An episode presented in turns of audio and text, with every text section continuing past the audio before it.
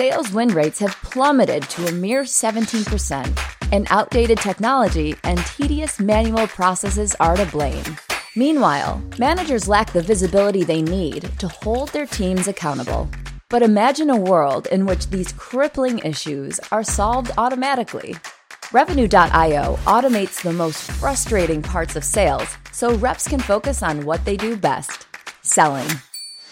Completely automate pre call research, logging conversation data in your CRM, writing post conversation recap emails, and prioritized outreach.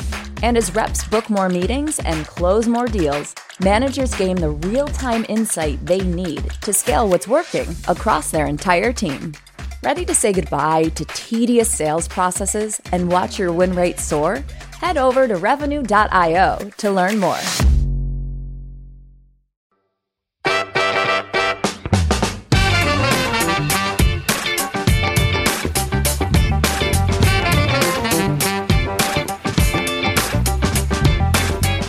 Manager was a wizard at metrics. I mean, he just had them left, right, and center. And I was a great person to be around early in my sales career to really master that.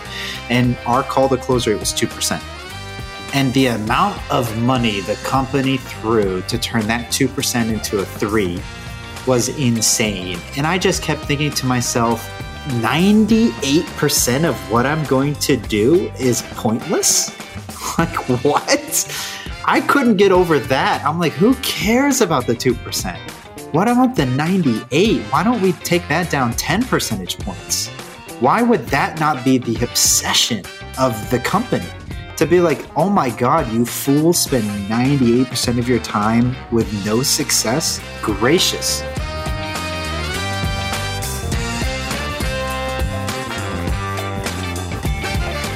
Hi, friends. Welcome to the Sales Enablement Podcast. I'm your host, Andy Paul. Now, that was Bilal Batrawi, and he's the founder of Death to Fluff. I love that name. And Bilal and I are going to talk about why he believes it's time to elevate the thinking and understanding of how sales should be done.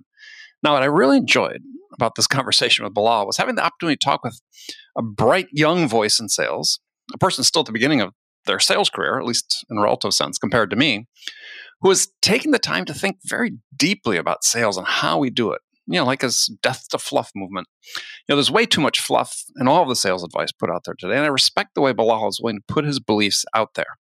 So we're going to dive into a wide range of topics, including what and who are the major influences and how most sellers learn how to sell, and what that means for sales management, what sales management needs to learn in order to better help sellers improve their performance.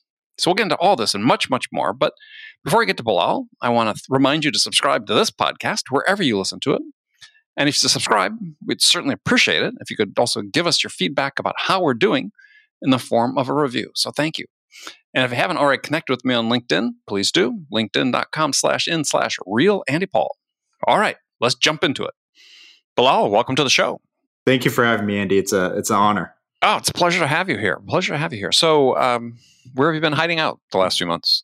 I've been in Atlanta. My wife works at Grady Hospital, so she's like seeing all the horror. So we were like, we weren't even playing around in the beginning. We knew because we were just seeing what was happening in the hospital. And we are like, no, this is this is some this is some real stuff.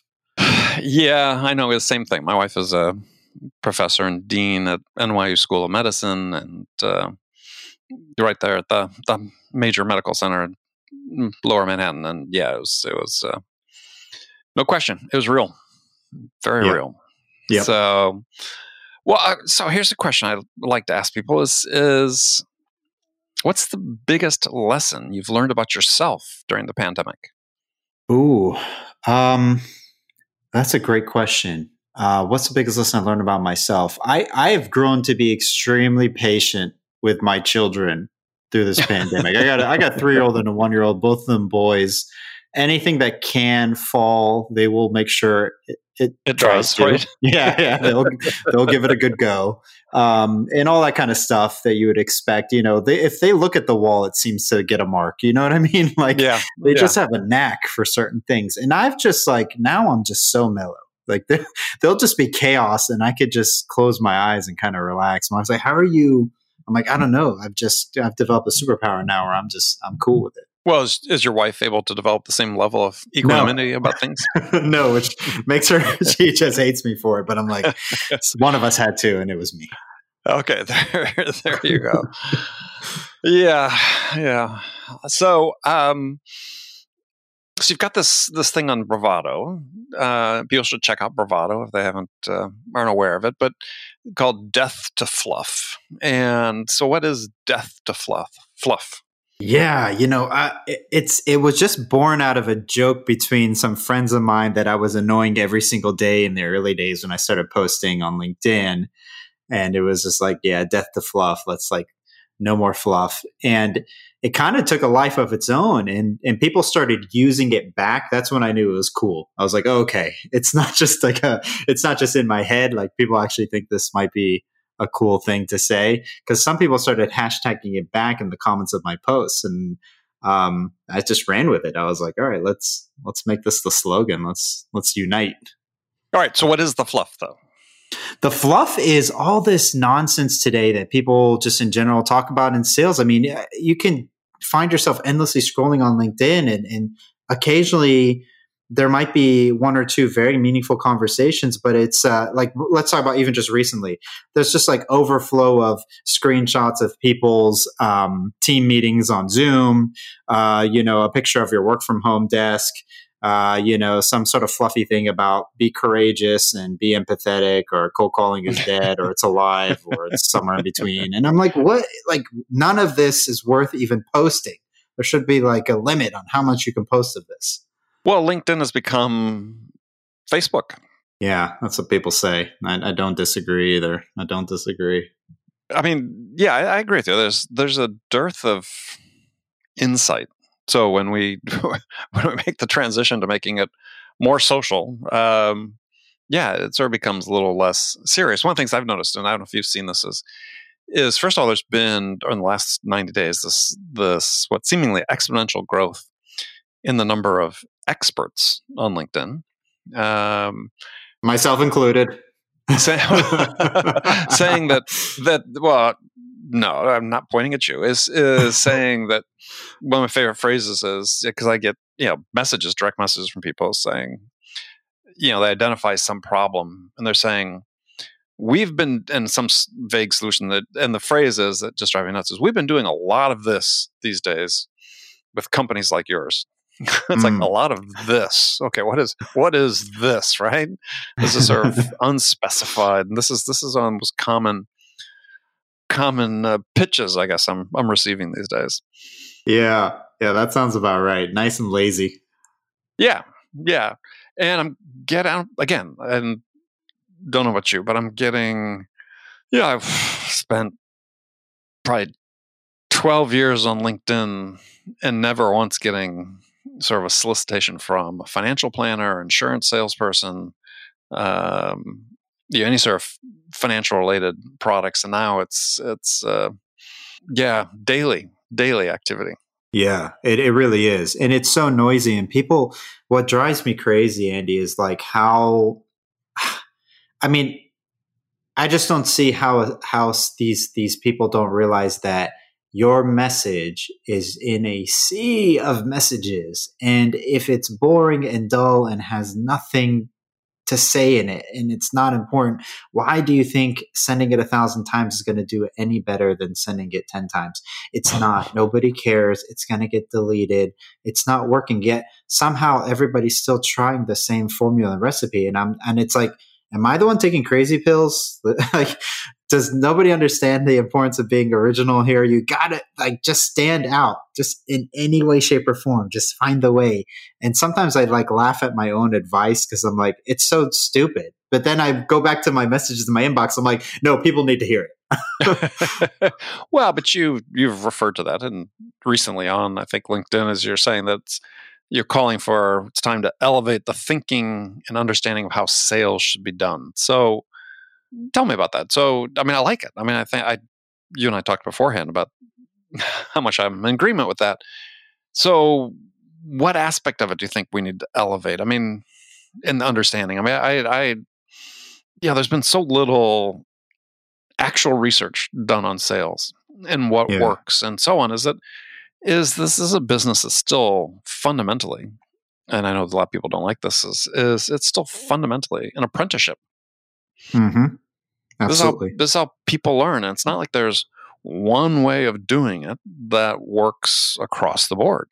No, no, there's not. It's very true. You know, I, I I say that myself. It's it's a trade skill. It's like if I want to be a master carpenter, I don't pick up you know carpentry for dummies. That's not how it works. Um, I go study under master carpenter, and I will learn their techniques, and then I can go and apply it and build on that. Sales is the same way. It you know it's not some haphazard thing or you're not born with it and you know because you were you know a former ex jock and you're hungry or whatever you know you're going to just crush it out there. That's not how it works. That's just simply not how it works. The modern day the modern day seller has to be part psychologist part you know tech enabled um, and, and and totally um, process driven has to be um, a master of content marketing. There's so many demands now that a, that a seller needs to be that uh, just didn't even exist like 10 years ago. But at the same time, there's these conflicting you know interests or motivations if you will is is and you've referred to this in things that you've written as well is that that you know we've we've mechanized automated sales behaviors that uh, have been going on forever and somehow think now they're new right? And so just by the fact Sure. that we've we've enabled them with technology, we somehow think that they're they're higher order evolved sales motions when it's yeah, just the same old crap we've been doing for 50, 70, 80, 100 years. Yeah. I mean, I, this is why I think when we think, okay, somebody I was just talking to was saying, oh, it's you know time for a revolution 3.0 of sales, and I was like, well, where was the first revolution? I mean, just the fact we automated things didn't mean that we changed, right? It's it's it's uh, yeah, there's a lot of demands on sellers these days, but by the same token, I I interested in your opinion on this is I feel like more than ever, sales is about being compliant to a process as opposed to saying, how do I enable my people to become the best version of themselves? Oh, that's interesting. Wait, okay, let me repeat that. So, m- more being compliant to the process than being the best people they can be. Did I get that right? Yeah. Hmm. Uh wow, that And you've Yeah. referred to this in your own writing about, Yeah, you know, hey, yeah. I'm writing up, I'm writing somebody up because they don't, they don't hit their call metrics. It's like, well, screw the call metrics. Is Yeah. is yeah, you want to have a certain number of conversations. If somebody could do the get the right number of conversations yeah. with half the calls, that should be good. rejoice, rejoice. and Rejoice, right? cherish and cherish the moment and figure out why. I Because- agree. Yeah, yeah. because sales has become you know in the, in the parlance of what like people like to sort of try to contrast themselves and set aside this sort of current wave as quote unquote modern sellers which i always get amused at is they're just doing the same old things and Yeah. it's all about efficiency as opposed to effectiveness Mm-hmm. so, yeah, I'm not as concerned about, uh, you know, the perfect example I give people is, you know, we talk about win rates. Okay, is is you know what percentage of your qualified opportunities are you closing, and using that as a win rate metric. And in SaaS in general, it's relatively low from my my perspective. Certainly, the, when I've in my career coming up through coming up through sales, yeah, but no one ever talks about how do we increase that. It's always about if we want to sell more, given that we have this win rate, we put more stuff into the top of the funnel and we know what our conversion rates are throughout our various stages. That will help us drive more revenue rather than saying, well, we've got a certain amount of stuff in the pipeline. What if what if we could double the number of deals that we close right, right. with the same pipeline? Let's even flip it for a second. This was always frustrating for me. And my first, my first in, entry into the sales world, our close rate. My manager was a wizard, a wizard, Andy, at metrics. I mean, he just had them left, right, and center. And I was a great person to be around early in my sales career to really master that. And our call to close rate was two percent. And the amount of money the company threw to turn that 2% into a three was insane. And I just kept thinking to myself, 98% of what I'm going to do is pointless. Like, what? I couldn't get over that. I'm like, who cares about the 2%? what about the 98? Why don't we take that down 10 percentage points?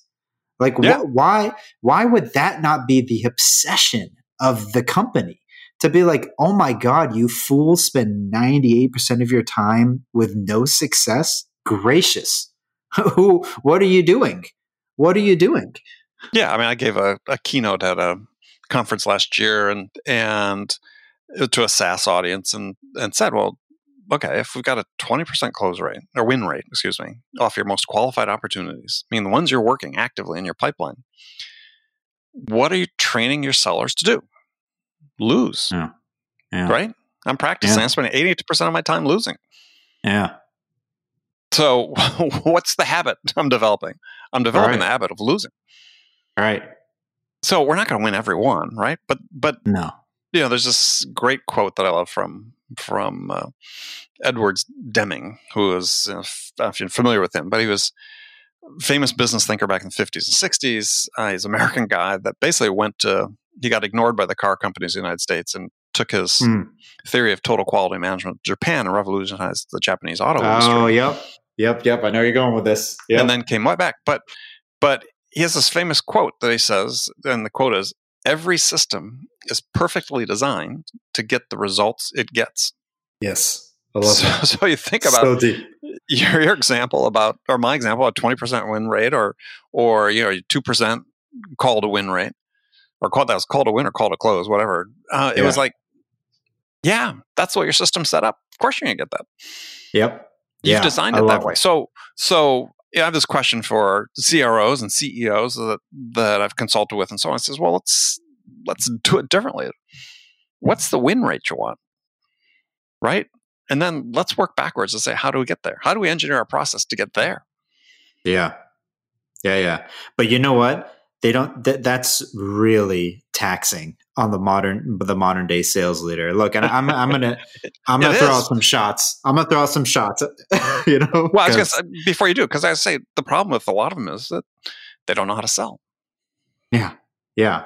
Um, yeah. I mean, it's it's true, right? It's true, and and and like I'm of the opinion. Maybe I'm being a little bit glass half empty or whatever, but I'm like I'm of the opinion. Like I've kind of given up on today's sales leaders. I'd rather try to influence the SDRs and the AEs of today that will be, you know, the directors and VPs Mhm. in five to six years Mhm. and just kind of you know give up on this lost generation because i'm just like i'm like i can't tolerate anymore. I, i'll give you a small example. Today today i read a great article that was written back in 2005 in the harvard business review around um, a gentleman that was using six sigma uh, applied to um, sales pricing. Right. brilliant.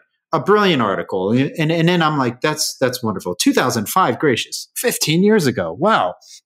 What's happened since? And so i wanted to google search can i find a course that's um, sales oriented you know puts on the floaties for me a little bit but but six sigma still and can give me that core principles of understanding so that i can apply that un- that you know cutting waste mentality to my process and pipeline? It doesn't exist. We're in 2020 and if you google search you know sales uh, six sigma and sales you'll find a bunch of just you know bottom feeder stuff on the first page of google and it's shocking to me right that today's modern sales leaders haven't been chiming for that don't, don't aren't just eager to jump all in on that and master those concepts to the benefit of their own businesses and their own careers because again they're hammering away at uh, incremental improvement instead of exponential efficiency or exponential effectiveness. Yep. Right. I mean, Yeah. so, but you're absolutely right. I mean, I think that one example I love to, to give when I talk with audiences is uh, I assume you're a member of Modern Sales Pros. yep Okay. So, yeah, I took for the audience a screenshot of like, I don't know, maybe the 25 most current threads that were in my, my, uh, distant Gmail inbox. And, and, yeah, we just looked at the title of the threads. And so I put it up on the screen. I said, everybody take a minute. You know, some modern sales pros, take a minute and look at these and, and tell me what's missing. And I haven't done this for a year, but I'm going to presume it's still still current. This test is when you go through the titles of the discussion threads, none of them are about sales. They're all about comp, process, technology, so on. But I would drop over dead if someone posted something on there that said, "Look, I'm having a problem with this customer. You know, we're trying to sell this. Here's the problem. We're getting this objection. Has anybody else run into something like this?"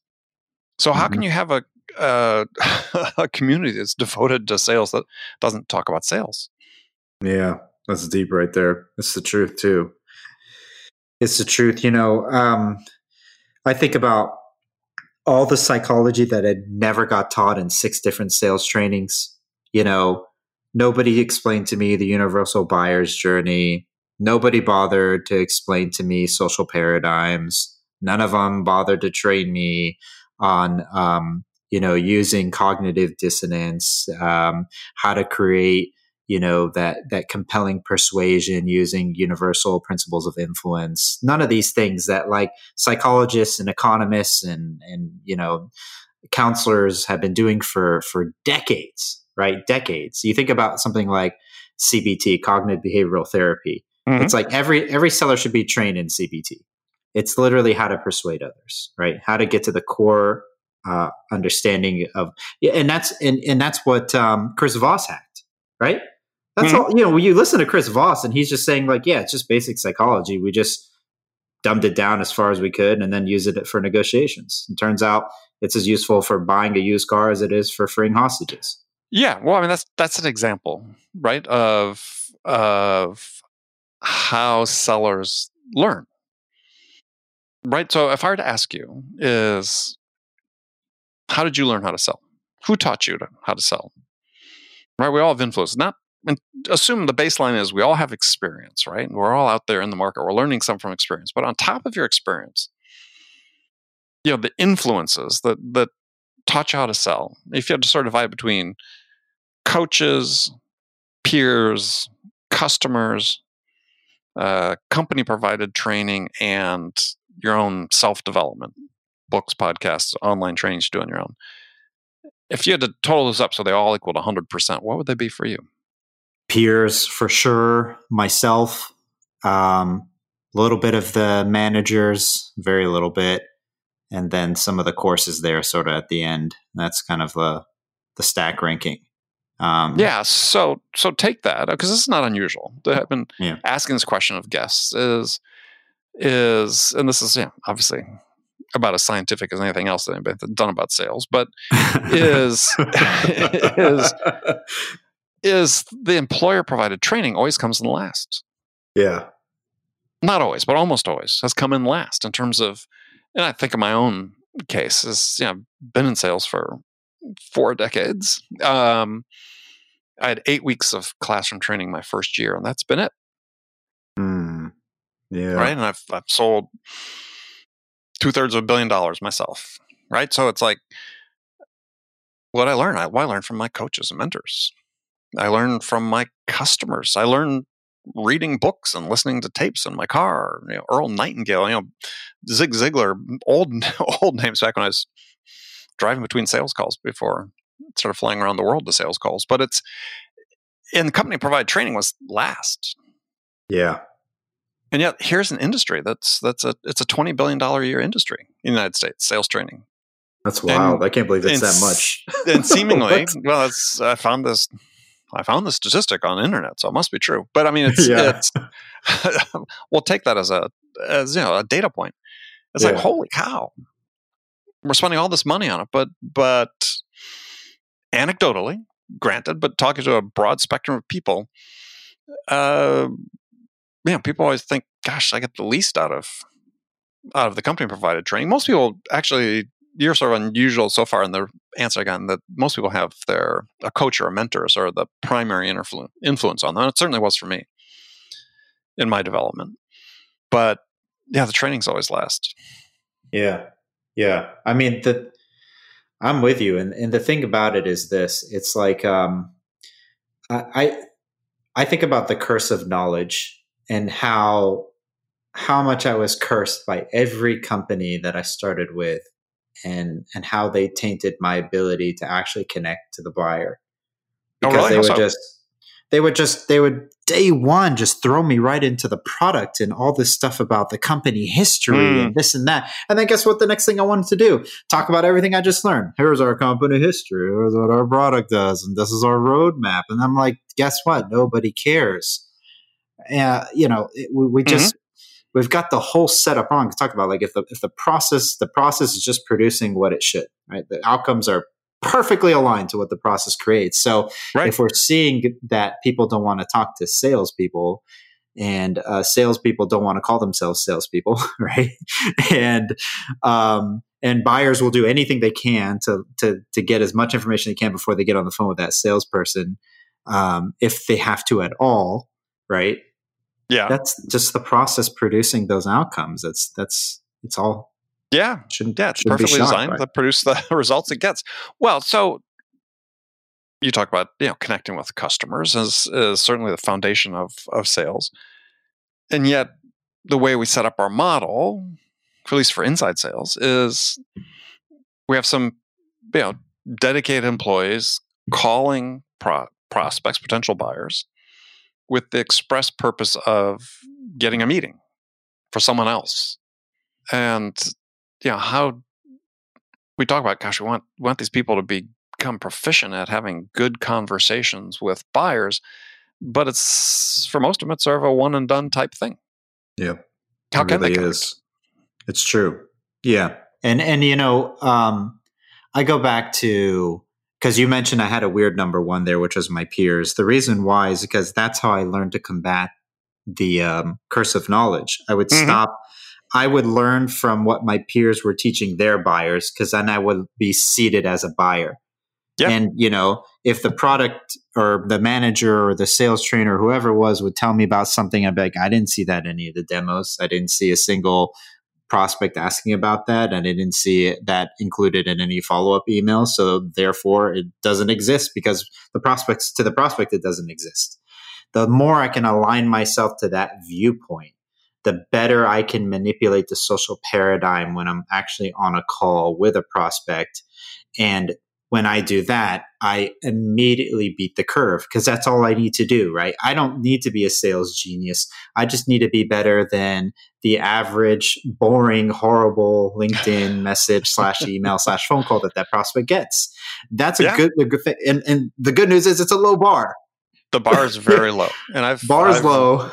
I've, I've written this before is you just have to be smarter than what's on your website Yeah. yeah. That's, I mean, that's, that's really it for a salesperson right Yeah.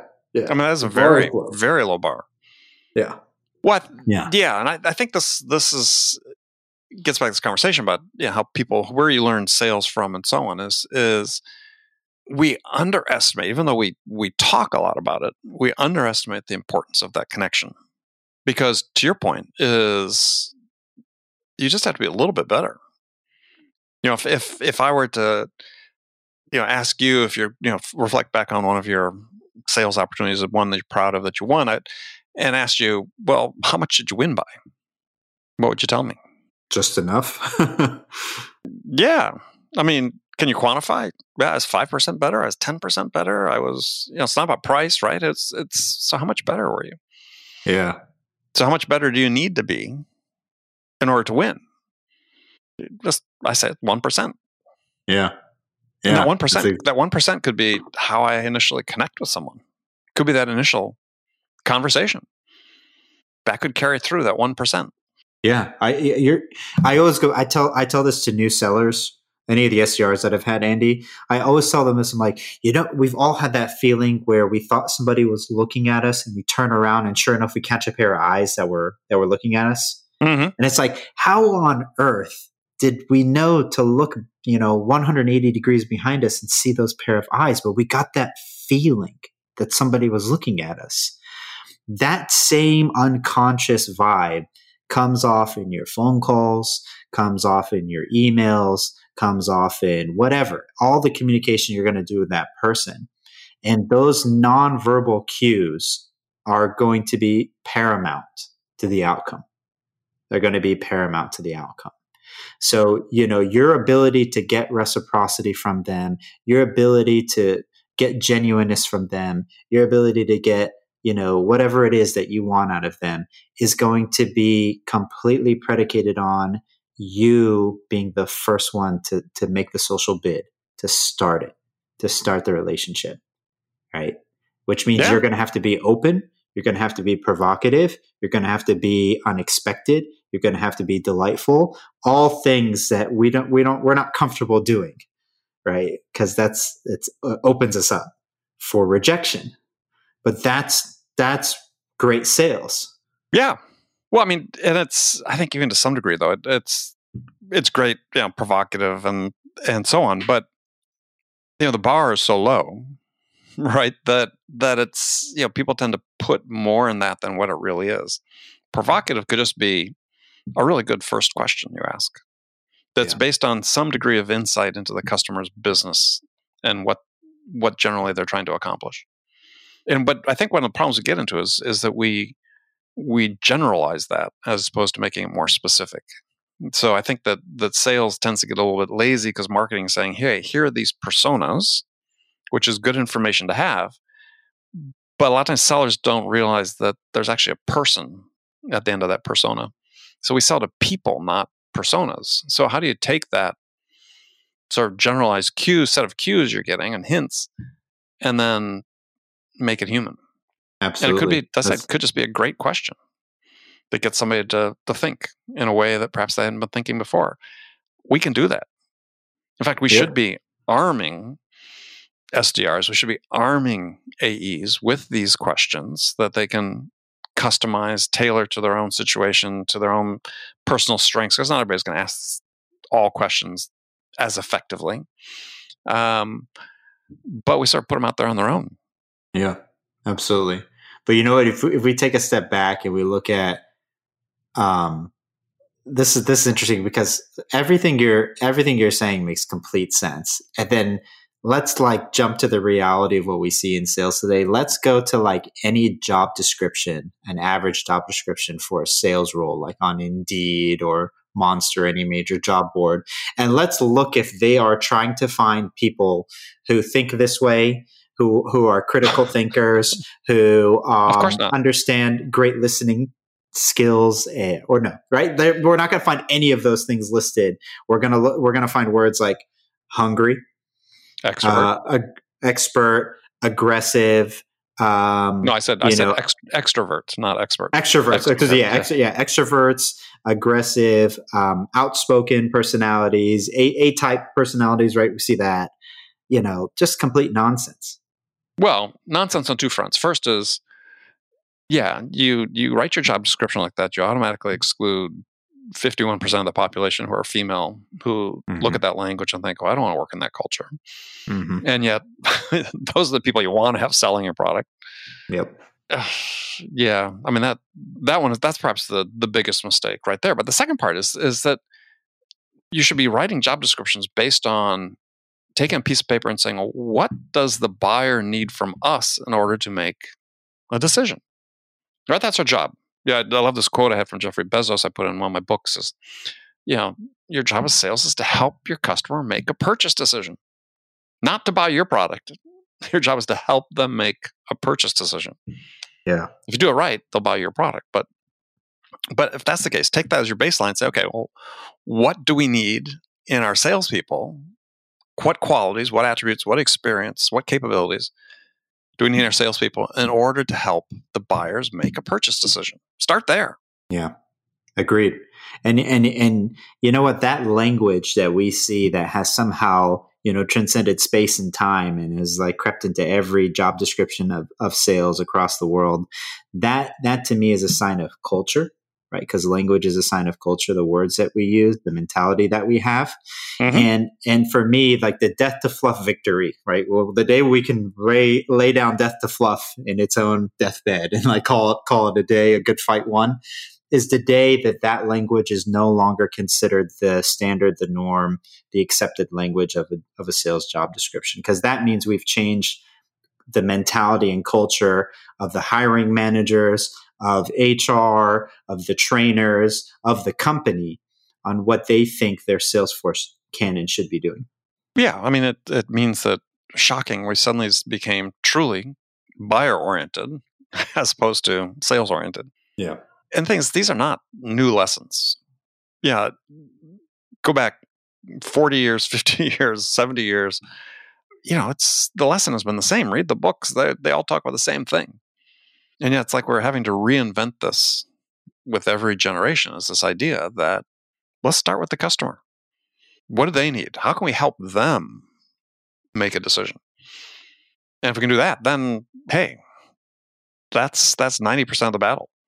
You know, it's not about selling our features and our our price and our delivery and you know the the tangible things. It's like so what do we do before they get that point where they're considering those things? How do we influence the choices they're going to make in terms of how they want to solve their problem, not who they want to solve it with? And most all sellers are focused on the who part. Who are they going to choose to solve the problem? As opposed to saying, how are we working with the buyer to help them decide how to solve that problem? Mm-hmm. Mm-hmm. And if I'm that person, yeah. I win that deal. Yeah. Oh, I'm with you. I, you know, we can even look at like this. Here's a here's like a, a tactical example of exactly what you're describing on how far sales teams are removed. You know, the the common go to generic vanilla, you know, stages in in the CRM for a seller include things like demo, you know, purchase, negotiation, words like that, right? Those are the sort of right. stages. Right. None of those are the buyers, right? Those are the sellers. Yeah, you know, no, we don't absolutely. we don't we don't say things like they're interested. They're aware of our product. They're currently evaluating options in the market. We happen to be one of them, right? Imagine if we put the buyer stages as the actual stages that a seller had to, uh, you know, to, to describe their pipeline. In in the empathy, the tactical empathy that would create in them thinking about the buyer's journey and obsessing over it. But you would be hard pressed to find a single company that doesn't have those generic, you know, Sure. vanilla cookie cutter things in their CRM. Despite the fact that nearly two years ago, Gartner published their buyer enablement research study that said, if you saw the flow chart of how the buying journey, it it's not a linear stage driven process like you just described. It's it's this they call it, in fact Gartner calls it their spaghetti diagram. It's like you took a handful of cooked spaghetti and threw it against the wall. Mm, That's what the flow chart looked like. But they said Yeah. at the heart of it, there are four jobs that buyers have to do. Four jobs to be done. Identify the problem, research potential solutions, build your specification or your requirements document, choose a vendor. mhm, mhm. That's it. Four jobs. And so in sales, unfortunately, everybody's focused on job four. So I mean, you can't go a day on LinkedIn without reading somebody talking about, oh, how do you deal with you know, companies got RFPs? Well, it's like, yeah, that's the end of their process. They've been in that process for a while. You missed it, Mhm. Right? Yep. You're so focused on being the vendor selected, you missed the whole three jobs before that. Yep. So a perspective for buyer or sellers to have is to say, when I'm engaging with a buyer, they're hiring me to help them make a decision on this. Think about it that way. There's a job they have to be done. They've actually got four jobs to be done. They're hiring me to help them get those jobs done. Yeah, I love that. I love that. That's exactly the right mentality. And you know, what? this is a funny thing, Andy. If we brought on a smattering of sales leaders here, they'd all nod their heads and agree. Right? We'd get this big uh, uh, heads going up and down and some applause and this and that. Then they go back to their sales floor and there's a big dashboard of all the metrics that they track, half of which are useless. Um, they are constantly reminding their sellers and stack ranking them exactly where they are. And, you know, they are you know, talking about crushing quota and killing this and hunting that. and so you're like, well, where where was it? I thought we were in agreement, right? Like I thought we were all saying this made sense. And then but you don't operationalize or manifest any of that in your processes and and going back to your your spot on quote, right? The system is just producing the precise it's a precise outcome of what the system should produce. Right? Because it's none of it's Yeah. operationalized. And and to me it's like it's not hard to. It, it you know, again, I'm no I'm no sales genius, but I, I've already um, advised a couple startups to to to put the buyer's journey as their stages in their CRM, and it worked. And sellers liked it because then I was getting accurate pipelines. Because sellers were like, you know, it feels like it could be a deal, but the buyer's clearly just aware and uh, but not interested right now. I'm like, great, then put them in the aware stage. They're not interested, and therefore Right. we don't uh, forecast that pipeline. And they're like, Yeah. oh, that's easy. Now I don't have to fluff my pipeline. I'm like, no, you don't. You get to be honest. just tell me the truth. Wild, right? And but that seemed like revolutionary. But I think that highlights an interesting point, though, which is that why don't sales managers operationalize some of that, you know, these ideas that we talked about? And I think it's because they're operating from primarily from a position of fear. Hmm. So I think this is the driving factor in, in so many um, sales managers' lives is yeah, that sounds like a good idea, but see, it's it's hard to be blamed too badly if we fail using the prescribed process. But if I recommend that we do something completely different and it fails, oh man, I'm really exposed. True. And I think this is this operates for sellers as well. Right? So they're not being encouraged by the managers to take chances, to become the best version of themselves as a seller. Because A, the manager's nervous that if they do that, they might not hit their metrics. And if they don't hit their metrics, oh my gosh, we might not hit our targets. As opposed to letting people give people the freedom to to become, you know, to ma- maximize and optimize their own skills to become the best version of themselves. Um, and I think we've got this fear sort of operating up and down, and it's why we're not changing anything. That's I, I love that point because I think about Google's Project O- Oxygen and how they identified psychological safety as the the common denominator to all world class teams that they had, regardless Right. of sales, right? And I think about myself as somebody who is, you know, I'm I'm a practicing Muslim. I, I have, you know, a moral code that I follow as part of my faith, Mhm. and that has always been a driving factor in how I behaved on the sales floor. You know, I I truly wanted to compete with myself. I, I was not concerned with the affairs of others because I, I believe there's there's you know everybody's gonna get theirs, right? The, Right. the world's big enough. Everybody can get theirs, and I can still get mine. There's enough to go around. You know, uh, I believe the infiniteness of God. So there's no there's no constraints, right? There's no resource constraint in my mind. Right. Um, and but unfortunately, right there, like you pointed out, there's there's going to be a huge swath of leadership that don't understand that, that don't practice that, that don't have that in their own personal life, so it doesn't show up in the professional scenario either, the professional environment, and it's going to hamstring even the best of talent. Yeah. Well, I mean, you're you're talking about, and we'll sort of close with this. I mean, you're talking about values and character, and I could maybe count on one hand personal experience working with companies that actually incorporate screening for values and characters character in the people they hire. Mm, yeah. And so we go back to this the question I asked you before, who who taught you how to sell? It was actually a, a sixth category. And I say one of the one of the you know biggest causes of of poor sales craft and at the beginning level in terms of connecting and at a human level with people and so on is, is bad parenting. Yeah, people Yeah. just aren't brought up to with learning the right values and not right mean there's one set but it, that value other human beings right that that uh, start from a position of respect with someone else that they're working with that understand that you know if, if i'm dealing with a prospect they've they're giving me some of their time. I need to give them something of value in return from that time otherwise they're going to stop giving me my, their time. Or you know so i need to have that level of respect or the level of respect that i was taught with my parents is to yeah, if you when as a kid, you know, if you meet a grown up, ask them a question, right? Be interested in them, have a conversation. Um, you know, these things I think are are inculcated at really early ages, and it's it's like I'm somewhat facetious about bad parenting being the cause of bad sales, but not entirely. Yeah. Yeah, I, I, you're, you're making me reflect now. You can't see me, but I'm like literally like in deep reflection because it's true.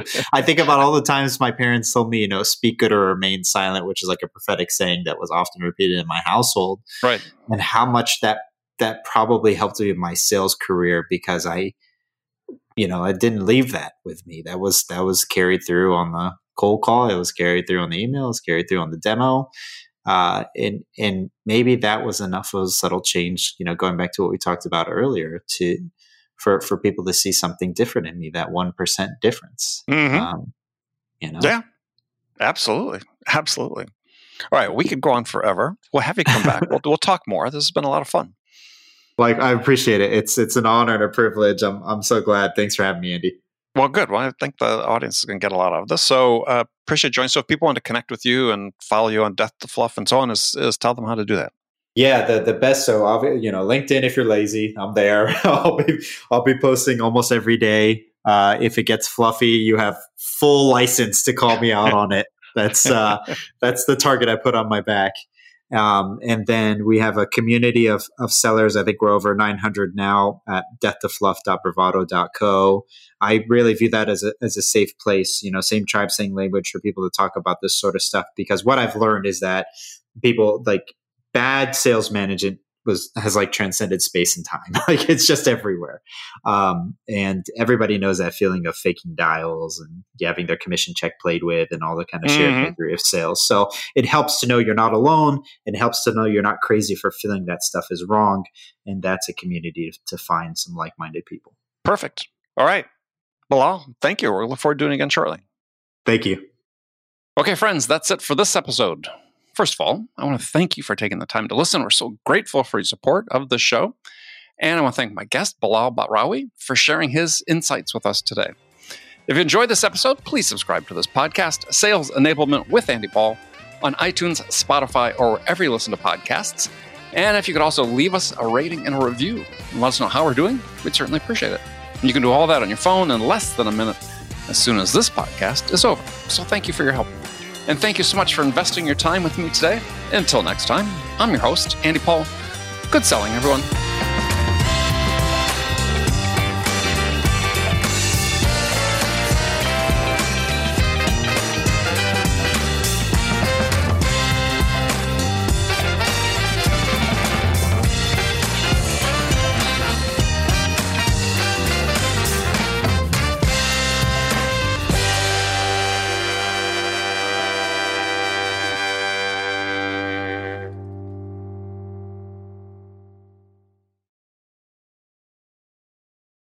Hey, sales strategists. At Revenue.io, we're not just imagining the future of sales, we're building it.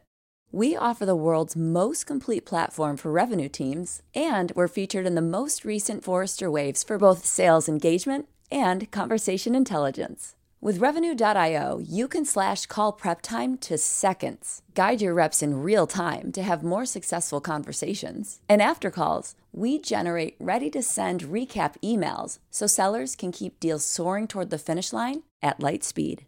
See the future of sales now at Revenue.io.